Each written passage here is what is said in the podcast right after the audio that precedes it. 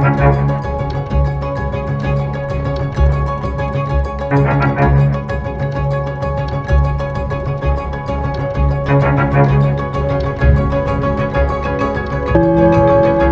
ist das erste deutsche Fernsehen mit den Tagesthemen.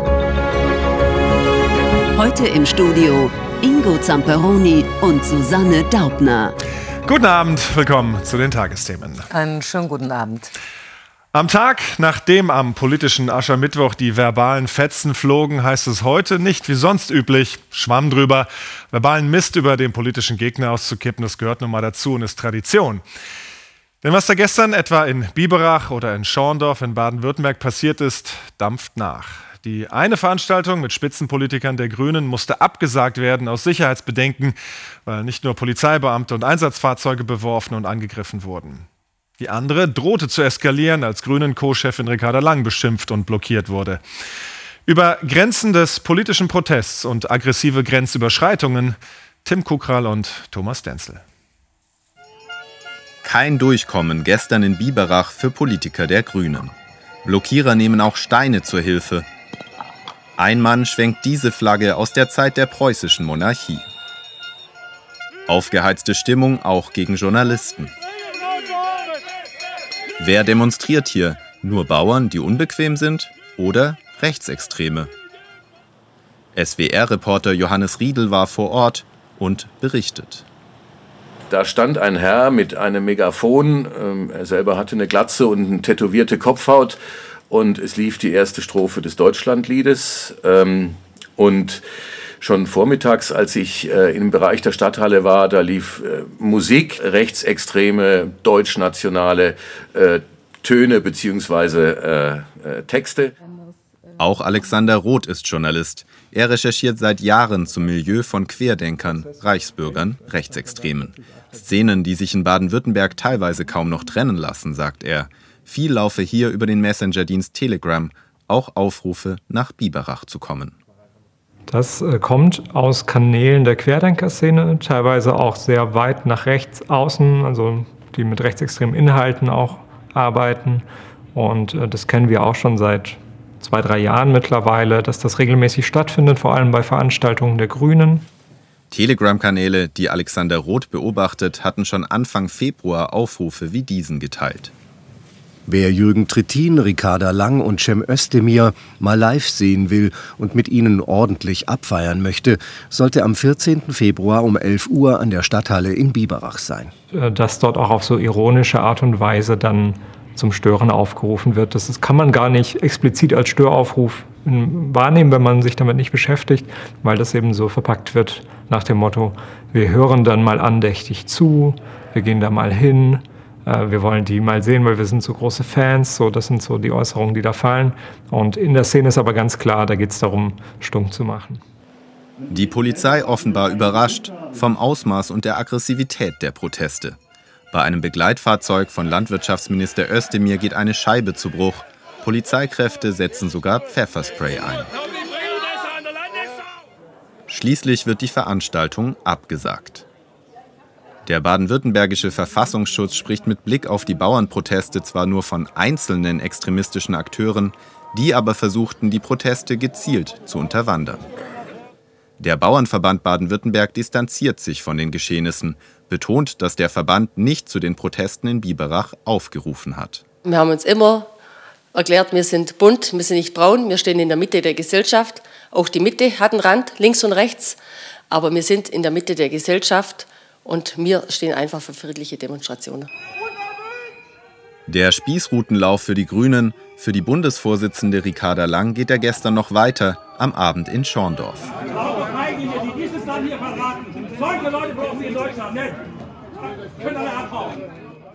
Eine Veranstaltung hier kann die Politikerin am Ende nur mit Polizeischutz verlassen. Und dazu begrüße ich jetzt in Stuttgart den Innenminister von Baden-Württemberg, Thomas Strobel von der CDU. Guten Abend, Herr Strobel. Guten Abend, Herr Zamparoni. Werden Sie jetzt jede Veranstaltung der Grünen in Ihrem Bundesland mit einer Hundertschaft der Polizei schützen müssen? Das denke ich nicht, aber wir werden das seitens der Polizei lage- und äh, situationsabhängig machen. Und es könnte schon sein, dass jedenfalls in der nächsten Zeit entsprechende Großveranstaltungen oder auch, äh, wenn es wieder Wahlkampfveranstaltungen äh, gibt, wir entsprechende neue Schutzkonzepte erarbeiten müssen. Das ist auch eine Folge davon, dass ja gestern so eine Art Grenze überschritten worden ist. Aber Bedrohung und massives Bedrängen von Politikern, das haben wir zuletzt ja immer wieder erlebt, häufiger. Woran glauben Sie, liegt das, dass da offenbar etwas ins Rutschen geraten ist? Naja, unsere Demokratie ist insgesamt unter Druck, wie sie das seit 70 Jahren äh, nicht gewesen äh, war. Und äh, ja, wir haben auch ein besonderes Maß an Aggression, an Gewaltbereitschaft. Die, politische, die politisch motivierte Kriminalität nimmt seit einiger Zeit signifikant zu. Dagegen müssen wir uns schützen. Unsere äh, Sicherheitsorgane haben ein waches Auge darauf. Wir alle müssen wachsam sein. Und das ist natürlich nicht nur eine Aufgabe, die man der Polizei zuschieben kann, sondern das ist eine Aufgabe von uns allen, unsere äh, Demokratie aktiv äh, zu schützen. Aber wie erklären Sie sich das, dass das da zugenommen hat in letzter Zeit? Das hat sicher eine ganze Vielzahl von Gründen. Unsere Demokratie ist ja nicht nur in Deutschland unter Druck, das macht das nicht besser, sondern in der gesamten westlichen Welt. Schauen Sie nach Amerika, schauen Sie in unsere europäischen äh, Nachbarländer. Ja, und äh, wahr ist auch, gutes Regieren hilft selbstverständlich. Verlässlichkeit, Planbarkeit einer Regierung, so wie wir das in Baden-Württemberg machen. Äh, die Ampel in Berlin ist leider in ihrem ständigen Streit kein gutes Beispiel und ein Brandbeschleuniger geradezu für diese extremistischen Bewegungen. Ja, aber die Proteste sind auch in Ihrem Bundesland ja gestern eskaliert und da regieren Sie ja auch mit den Grünen. Aber es heißt ja immer, aus Worten werden Taten. Ja. Wenn Ihr Parteichef die Grünen als den Gegner in der Ampel ausmacht, wenn wir schon nach Berlin gucken, oder wenn ein CSU-Chef Söder gestern noch sagt, anders als Grünen-Chefin Ricarda Lang habe sein Hund immerhin eine Ausbildung. Muss man sich da auch nicht irgendwann wundern, wenn manche sich ermutigt fühlen und Protest dann so eskaliert wie gestern? Naja, Herr Zamparoni, lassen wir die Kirche im Dorf. Die politischen Aschermittwochsveranstaltungen gibt es ja nicht erst seit einigen wenigen Jahren, sondern seit vielen Jahren und dort ist schon immer sprachlich etwas äh, überzogen worden. Recht geben möchte ich Ihnen schon, auch wir Politiker müssen natürlich auf unsere Sprache achten, ja, wenn wir miteinander diskutieren, wie wir miteinander umgehen. Da ist jetzt vielleicht der Aschermittwoch äh, nicht unbedingt der absolute Gradmesser, aber generell äh, gilt es, dass wir einfach behutsam auch in der öffentlichen äh, Debatte miteinander sind, um nicht denen, die es nicht gut mit dieser Demokratie meinen, zusätzliche Argumente zu geben. Verstehe ich Sie also richtig, dass Sie sagen, auch die Union hat da eine Verantwortung, dass da was ins Rutschen gekommen ist? Also statt ständig Öl ins Feuer zu gießen, müsste man das eher ein bisschen runterfahren? Selbstverständlich haben wir alle eine Verantwortung. Im Übrigen nicht nur die politischen Parteien. Eine Demokratie, die nicht über ausreichend Demokraten verfügt, auch über ausreichend Demok engagierte Demokraten verfügt, äh, wird nicht äh, überleben. Und noch einmal, verlässliches und planbares Regieren ist schon sehr wichtig und eine Regierung, die immerfort nur streitet, befördert natürlich solche Entwicklungen. Jetzt stehen Sie aber als Vertreter der Union nun mal hier, reden wir noch mal darüber. Also als gleichzeitig hat die Union ja, Sie sagen, die Ampel muss besser regieren, aber im Bundestag hat die Union ja gleichzeitig die Zusammenarbeit mit der Ampel aufgekündigt. Und wenn man sich die Herausforderungen anschaut, auch in diesem Wahljahr, wäre da das Gebot der Stunde nicht gerade auch für die Union dazu kooperieren, mehr darauf zu setzen, weil es vielleicht gerade um mehr geht als Parteiprofilierung?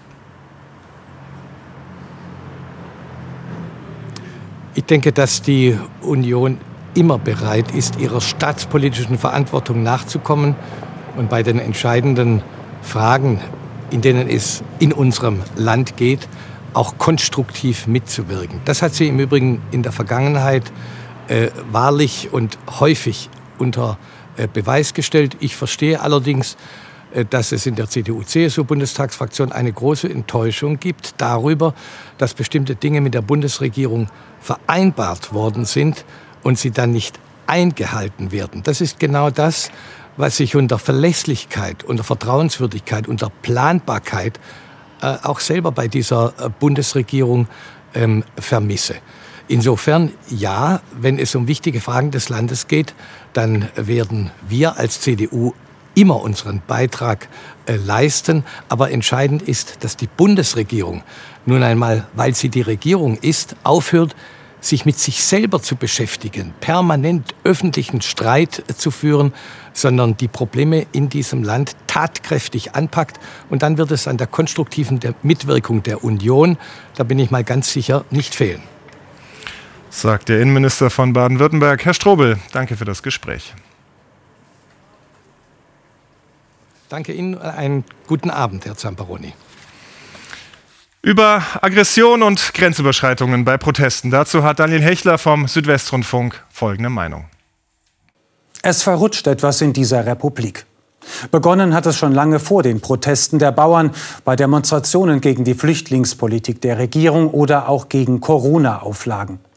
Ohrenbetäubender Lärm, verbale Entgleisungen, Wutausbrüche immer öfter, immer heftiger. Grenzen, die über Jahrzehnte respektiert wurden, werden ausgetestet und überschritten. Dass es bei Protesten mal laut, ja derb zugehen kann, geschenkt. Kuhglocken, Misthaufen, Drillerpfeifen gegen immer neue Auflagen und immer weniger Geld, völlig legitim. Doch darum geht es vielen längst nicht mehr. Was sich vor der Stadthalle Biberach abgespielt hat, war ein Exzess. Pflaster, Steine, Rauchbomben, die eingeschlagene Scheibe eines Sicherheitsfahrzeugs, Gewalt gegen Polizisten. Dazu Hau-Abrufe oder auch Jagd sie zum Teufel. Es geht gegen die Ampel, die da oben, das ganze System. Dazu passt strammer Rechtsrock als Begleitmusik oder auch die erste Strophe des Deutschlandlieds. Dass Rechtsextremisten Demonstrationen für sich vereinnahmen wollen, ist nicht ganz neu. Doch die Strategie scheint zunehmend zu verfangen, längst nicht bei allen, aber doch erschreckend vielen. Die so oft beschworene Brandmauer gegen rechts, im politischen Betrieb mag sie noch halten, in Biberach war sie schon eingerissen. Es geht nicht mehr um Forderungen und Kompromisse. Es geht darum, Andersdenkenden den Mund zu verbieten, ihnen Angst einzujagen, ja, sie zu vertreiben. Gestern leider mit Erfolg. Jeder, der sich daran beteiligt, sollte wissen, was hier auf dem Spiel steht. Unsere Meinungsfreiheit und unsere Demokratie. Die Meinung von Daniel Hechler. Wie genau es um die deutsche Wirtschaft bestellt ist, dazu gibt es derzeit einige verwirrende Nachrichten. Auf der einen Seite die positiven mit einem Börsenindex DAX, der heute auf den höchsten Wert aller Zeiten kletterte und dass Deutschland an Japan vorbei auf Platz drei der größten Volkswirtschaften der Erde hochrutschte. Zudem investiert jetzt die amerikanische Softwarefirma Microsoft mehr als drei Milliarden Euro in den Standort Deutschland. Aber auf der anderen Seite die negative Nachricht, dass die Bundesregierung ihre Wachstumsprognose für die deutsche Wirtschaft drastisch gesenkt hat. Von 1,3 Prozent auf gerade mal noch 0,2 Prozent dieses Jahr. Fast Stillstand. Und auch im nächsten Jahr ist kaum Wachstum in Sicht. Ja, also, was denn nun? Eine Bestandsaufnahme von Kilian Pfeffer. Olaf Scholz wird in diesen Tagen selten gelobt. Microsoft-Vizechef Brad Smith aber ist begeistert. Der Konzern investiert 3,2 Milliarden Euro in Deutschland in KI, in künstliche Intelligenz. Die Begründung, man vertraue den Deutschen und ihrer Innovationsbereitschaft. Und es liegt auch an dem Vertrauen in diese Regierung, an unserem Vertrauen in die Führung von Kanzler Scholz, in die Arbeit dieser Regierung, die solche Investitionen anlockt. Künstliche Intelligenz, ein Zukunftsmarkt, der schnell wächst. Die Technische Uni Nürnberg zum Beispiel soll zur ersten Spezialuniversität für künstliche Intelligenz werden. Experten begrüßen die Microsoft-Ankündigung, KI könne den Menschen zum Beispiel lästige Arbeit abnehmen. Es ist eine Querschnittstechnologie KI. Alle Leute können effizienter arbeiten. Und wenn ich mir an die Dokumentationspflichten denke, die Ärzte haben, die Landwirte haben, die Anwälte haben, die ungefähr alle haben, dann ist das eine gute Nachricht für kreativere Arbeit und effizientere Wertschöpfung. Das ist gut. Dabei sieht es in den traditionellen deutschen Wirtschaftsbranchen gerade gar nicht gut aus. Die Deutsche Industrie- und Handelskammer berichtet, dass sich die Stimmung weiter verschlechtert. Das Wachstum für Deutschland im vergangenen Jahr 1,3 Prozent, die Prognose für 2024 nur 0,2 Prozent. Der Finanzminister bei einem Aschermittwoch-Auftritt gestern wenig amüsiert. Und damit werden wir wieder in der Schlussgruppe der entwickelten Wirtschaftsnationen sein. Ich weiß nicht, wie äh, Ihnen und euch das geht. Hm. Ich finde das nachgerade peinlich. Die Aufgaben, die nun anstehen, der Wirtschaftsminister glaubt zu wissen, welche es sind möglichst viele Menschen in Arbeit bringen, also die Fachkräftelücke schließen. Es sind ja so viele Menschen in Arbeit wie nie zuvor. Trotzdem gibt es sehr viele offene Stellen und offene Stellen ist nicht gemachte Arbeit, also verhindertes Wachstum. Entbürokratisieren, sodass die Entscheidungen, die wir treffen, schneller umgesetzt werden. Die CDU allerdings glaubt, bei einer so schweren Krise ist noch mehr nötig. Es bräuchte eigentlich eine große Rede des Bundeskanzlers im Deutschen Bundestag, eine Agenda 2030, wo klar gesagt wird, was wir beim Thema Fachkräfte, Bürokratie, Energiekosten etc. machen. Einzelmaßnahmen helfen nicht mehr. Wie passt das eigentlich zusammen? Die Wirtschaftskrise einerseits und Investitionen wie die von Microsoft andererseits. Die Wirtschaftsweise Veronika Grimm meint, manche Branchen in Deutschland seien nicht mehr wettbewerbsfähig. Investitionen wie die von Microsoft weisen ihrer Meinung nach den Weg. Das zeigt, dass wir unsere ähm, Standortvorteile auch stärken sollten. Zum einen das Bildungssystem, zum anderen Forschung und Entwicklung. Und das müssen wir stärken, um Unternehmen eben einen Anreiz zu bieten, bei uns zu investieren. Ein guter Tag sei das heute gewesen, so Bundeskanzler Scholz. Er kündigte Gesetze an, um Genehmigungsverfahren zu beschleunigen. Ja, vertiefen wir das nochmal mit Anja Kohl an der Frankfurter Börse. Anja, die Aussichten einerseits trüb, dennoch kommt Microsoft mit einem Milliardeninvestment im Bereich KI nach Deutschland. Wie bedeutsam ist das? Das ist super wichtig. Microsoft, einer der US-Hightech-Giganten, sagt, Deutschland als Standort ist klasse, da gehen wir hin. Drei Milliarden Euro investiert Microsoft so viel wie seit 40 Jahren nicht in Deutschland, in die Zukunftsbranche KI. Es ist ja schon kurios, dass uns andere daran erinnern müssen, was gut bei uns ist. Zum Beispiel Rechenzentren in Rhein-Main, die sich gut aufstocken lassen für die Datenmengen, die KI braucht. Gut ausgebildete Mitarbeiter, die man nur weiterbilden muss für KI. Unsere Netzwerke aus Dienstleistern, Verbänden, Bildungs- und Forschungseinrichtungen Einrichtungen, politische Stabilität. Selbst die neuen KI-Regeln, die nur die EU hat, findet Microsoft gut nach dem Motto, dann haben wir Rechtssicherheit und eine Grundlage, um KI sicher weiterzuentwickeln, sodass sie den Menschen nutzt und nicht schadet. Könnte in künstlicher Intelligenz also der Motor stecken, der Deutschlands Wachstum auch wieder ankurbelt? Ja, einer schon, denn viele denken ja, KI, das ist eine Modeerscheinung, das geht auch wieder weg. Aber in Wirklichkeit ist es eine Revolution größer als der Umstieg vom Pferd aufs Auto, weil künstliche Intelligenz in alle Geschäftsbereiche und Anwendungen vordringt, rasant schnell. Die Autoindustrie transformiert damit ihre Produktion, Pharma und Medizin entwickeln neue Medikamente und medizinische Behandlungen. KI erfindet Finanzdienstleistungen neu, auch die Personalrekrutierung. Und Deutschland ist da eben nicht abgehängt, sondern vorne mit dabei. Die Nummer zwei aktuell nach den USA in der Entwicklung von KI-Anwendungen und bei der KI-Nutzung in Organisationen. Und vorne zu sein ist ja gut, denn KI ist ein Wachstumsmarkt, der sich bis 2030 laut Prognosen verdoppeln wird auf fast 30 Milliarden Euro. Also ja, auf jeden Fall, KI kann ein neuer Wachstumsmotor sein. Doch Deutschland, die Firmen, die Bürger, die Menschen, die müssen es auch wollen und sie müssen es als Chance begreifen. Also Microsoft will offensichtlich hier in Deutschland. Anja, vielen Dank für die Informationen nach Frankfurt. Gerne. Nichts mehr mit, küsst die Hand, schöne Frau, zumindest in der Öffentlichkeit nicht mehr. In Ungarn ist die Präsidentin nicht mehr im Amt und der Ministerpräsident unter Druck. Katalin Nowak war am vergangenen Wochenende zurückgetreten, nachdem bekannt wurde, dass sie im Frühjahr 2023 einen Mann begnadigt hatte, der Missbrauchsfälle vertuscht hatte.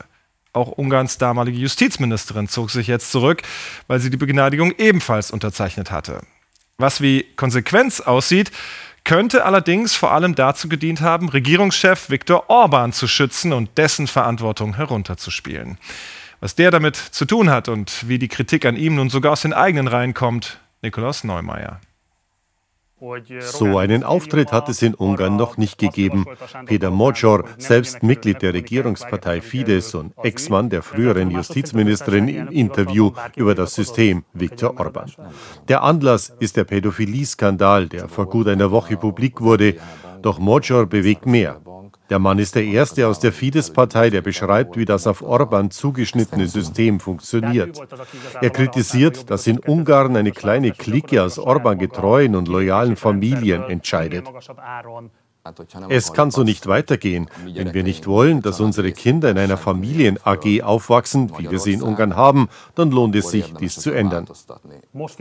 Und darum geht es. Peter Mocor geht an die Öffentlichkeit, nachdem seine Ex-Frau Judith Varga, die frühere Justizministerin und zuletzt Europaspitzenkandidatin, alle politischen Funktionen niedergelegt hatte. Ihr Ex-Mann vermutet, dass das nicht freiwillig geschah. Vor einem Jahr hatte Varga mit Staatspräsidentin Katalin Nowak einen Mann begnadigt, der zu drei Jahren Haft verurteilt worden war, weil er als Vizedirektor dieses Waisenhauses den Kindesmissbrauch seines damaligen Chefs jahrelang gedeckt hatte. Die Anregung zur Begnadigung soll von diesem Mann gekommen sein, Scholtan Barlog, jetzt Bischof der reformierten Kirche und ehemaliger Minister mit gutem Kontakt zu Viktor Orban und dessen Familie. Manche haben den Verdacht, Orban selbst könnte von der geplanten Begnadigung gewusst haben. Für viele Ungarn ist das Ganze schwer zu ertragen. Der Druck wurde so stark, dass letzten Samstag auch die Staatspräsidentin zurücktreten musste. Ich entschuldige mich bei denen, die ich verletzt habe und bei allen Opfern, die den Eindruck haben konnten, ich hätte sie nicht unterstützt. Ich werde mich weiter zugunsten von Kindern und Familien einsetzen. Für Ungarns Regierungschef Viktor Orban ist der Schutz von Kindern und Familie ein Markenkern. Beim Besuch von Papst Franziskus im letzten Jahr inszeniert er sich als oberster Familienschützer. Der Skandal erschüttert die Glaubwürdigkeit Orbans. Zudem wurde die umstrittene Begnadigung ausgerechnet zum Papstbesuch ausgesprochen. Jetzt reagiert Viktor Orban hastig mit einem Vorstoß zur Verfassungsänderung. Pädophile sollten von Begnadigungen ausgeschlossen werden. Für Pädophile gibt es keine Gnade, das ist meine persönliche Überzeugung. Die Vorfälle haben einen Nerv in der ungarischen Gesellschaft getroffen. Einige sehen in den Rücktritten der Fidesz-Politikerinnen nur ein Bauernopfer. Was ich wirklich nicht mag, dass die chauvinistischen Männer, die Fidesz führen, einfach und mit zwei Füßen diese beiden Damen in den Hintern getreten haben. Ob die Sache ausgestanden ist, wird sich zeigen. Morgen ist in Budapest wieder eine Demonstration angekündigt. Weitere Nachrichten des Tages, jetzt Susanne mit dir. Die NATO steht unvermindert an der Seite der Ukraine. Das hat Generalsekretär Stoltenberg nach den Beratungen der Verteidigungsminister beim NATO-Gipfel in Brüssel betont.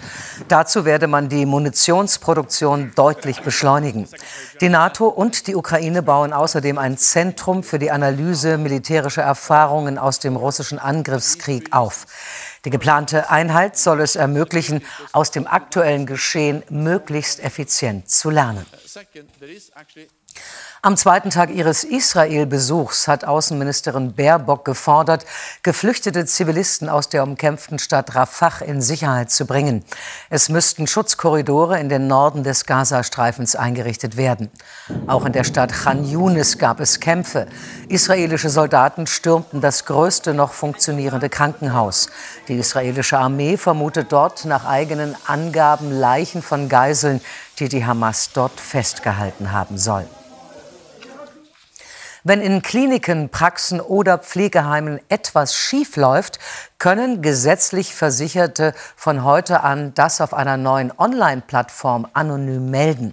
Der Verband der Ersatzkassen hat dazu das Portal mehr patientensicherheit.de an den Start gebracht. Die Meldung von kritischen Vorfällen und deren Analyse sollen laut dem Verband zu einer besseren Versorgung führen. Das Pilotprojekt ist zunächst für zwei Jahre geplant. Ein Teilnehmer des umstrittenen Geheimtreffens mit Rechtsextremen in einer Potsdamer Villa geht gerichtlich gegen die Berichterstattung darüber vor. Der Staatsrechtler Ulrich Vosgerau wirft der Rechercheplattform Korrektiv vor, sie habe Äußerungen von ihm nicht richtig wiedergegeben. Er beantragte deshalb beim Landgericht Hamburg eine einstweilige Verfügung gegen den Artikel. Wann das Gericht entscheidet und ob es zu einer Verhandlung kommt, ist noch offen. Die Schauspielerin und Sängerin Johanna von Kotschan ist tot. Wie heute bekannt wurde, ist sie am Dienstag im Alter von 90 Jahren in Berlin gestorben. Ihre Karriere begann auf der Theaterbühne. Später war sie auch auf der Kinoleinwand zu sehen. Mit Filmen wie Viktor und Viktoria und Wir Wunderkinder wurde von Kotschan berühmt. Auch im Fernsehen war sie erfolgreich. Unvergessen wird vielen dieser Schlager sein sich von allein, sagt mein Mann, das bisschen Haushalt kann so schlimm nicht sein, sagt mein Mann, wie eine. Ein Tag im September 2010 ist vielen im Raum Stuttgart als schwarzer Donnerstag in Erinnerung geblieben. Als Zehntausende gegen das Bauprojekt Stuttgart 21 demonstrierten und der Polizeieinsatz eskalierte. Mehr als 160 Menschen wurden verletzt, einer von ihnen verlor nahezu sein Augenlicht durch einen Wasserwerfer. Dennoch wurde und wird weiter gebaut. Eigentlich sollte das Projekt schon beendet sein, das aus einem Kopf einen Durchgangsbahnhof macht und das mit nur halb so vielen Gleisen den Zugverkehr schneller abwickeln soll. Martin Rottach war mittendrin auf der Dauerbaustelle in Stuttgart und ist der Frage nachgegangen, wann fährt denn nun der erste Zug ab am neuen Hauptbahnhof? Es ist die größte und wahrscheinlich umstrittenste Baustelle Deutschlands. Verzögerungen, explodierende Kosten. Seit 14 Jahren wird hier gebaut. So ein Projekt als Bauingenieur baut man das vermutlich nur einmal in seiner Karriere. Sowas in der Form wird es nicht wiedergeben und deswegen freue ich mich auch total hier zu sein und daran mitwirken zu können. Das ist klimapolitisch kompliziert und es lenkt alles ein bisschen davon ab, dass das im Großen und Ganzen ein äh, nicht funktionierendes Projekt ist. Wo wir laufen, sollen mal Züge fahren. Marc Teilemann ist Projektleiter für den neuen Tiefbahnhof. Er ist von Anfang an dabei. Zweimal pro Woche kontrolliert er die Baustelle. Teilemann, Servus. So, wir sind vor Ort. Als erstes geht es heute in die Tunnel kurz vor dem Bahnhof. Hier wird das Gleisbett unter den Weichen betoniert.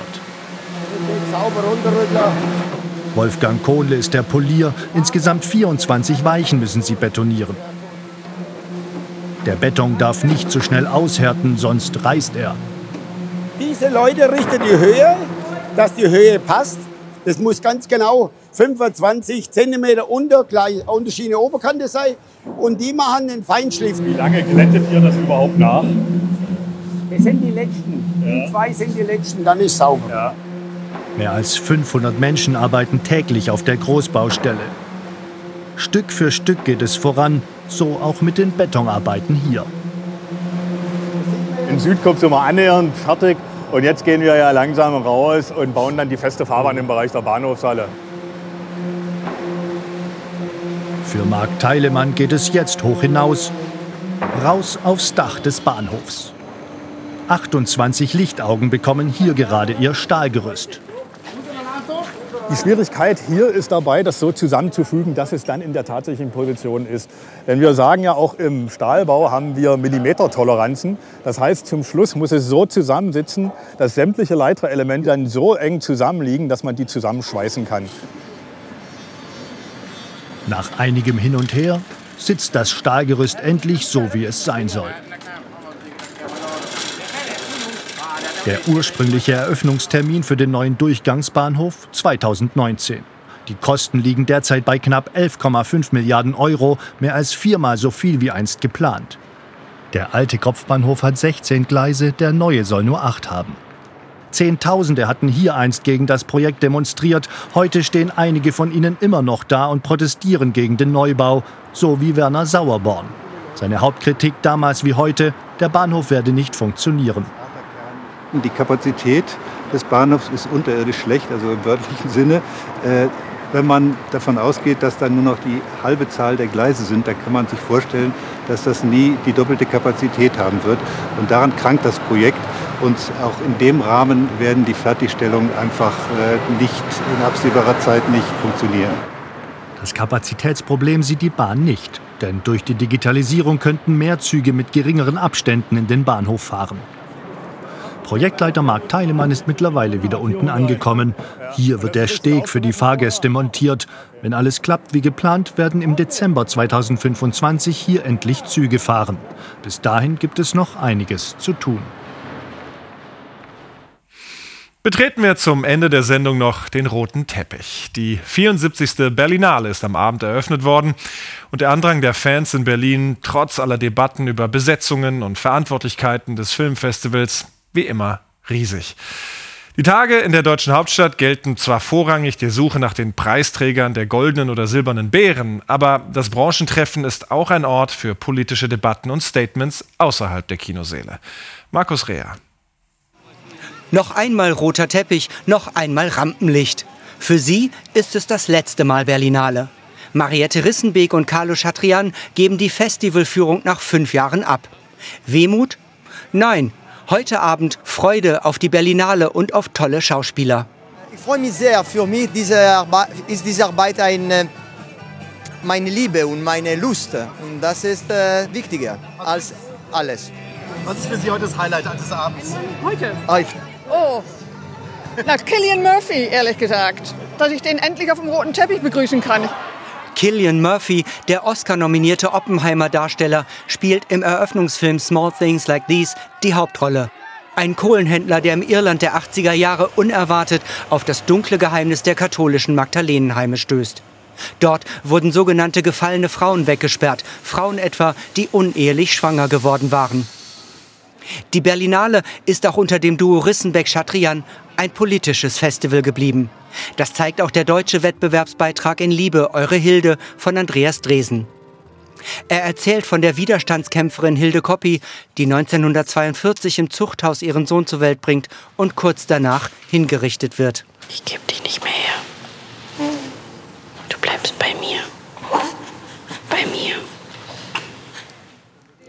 Anstand zeigen, Widerstand leisten, das ist auch heute wieder ein Thema. Demokratie verteidigen, rufen sie vor der Festivaleröffnung, Protest von Filmschaffenden vor dem Berlinale Palast. Die fünf Jahre Berlinale unter Chatrian und Rissenbeek, es waren Krisenjahre. Corona, Russlands Krieg gegen die Ukraine, der Hamas-Angriff auf Israel und der Krieg in Gaza. Unter diesen schwierigen Bedingungen ist es ihnen schon gelungen, ein anspruchsvolles Arthouse-Programm zusammenzubringen, auch in diesem Jahr, das in der besten Berlinale-Tradition steht. Das ist ganz klar. Auf der anderen Seite ist es ihm nicht gelungen, äh, die Berlinale nach außen zu tragen, in die Stadt hinein. Das Leitungsduo sei blass geblieben, habe kein wirkliches Profil entwickelt, so die Kritik. Dazu die Frage, wie umgehen mit der AfD? Einladen zur Berlinale oder doch nicht? Künftig wird sie sich auch mit solchen Fragen beschäftigen müssen. Trisha Tuttle wird die Berlinale künftig leiten. Die US-Amerikanerin hat zuvor das renommierte London Film Festival geführt. Für Berlin wird die Herausforderung wohl lauten, Profil schärfen.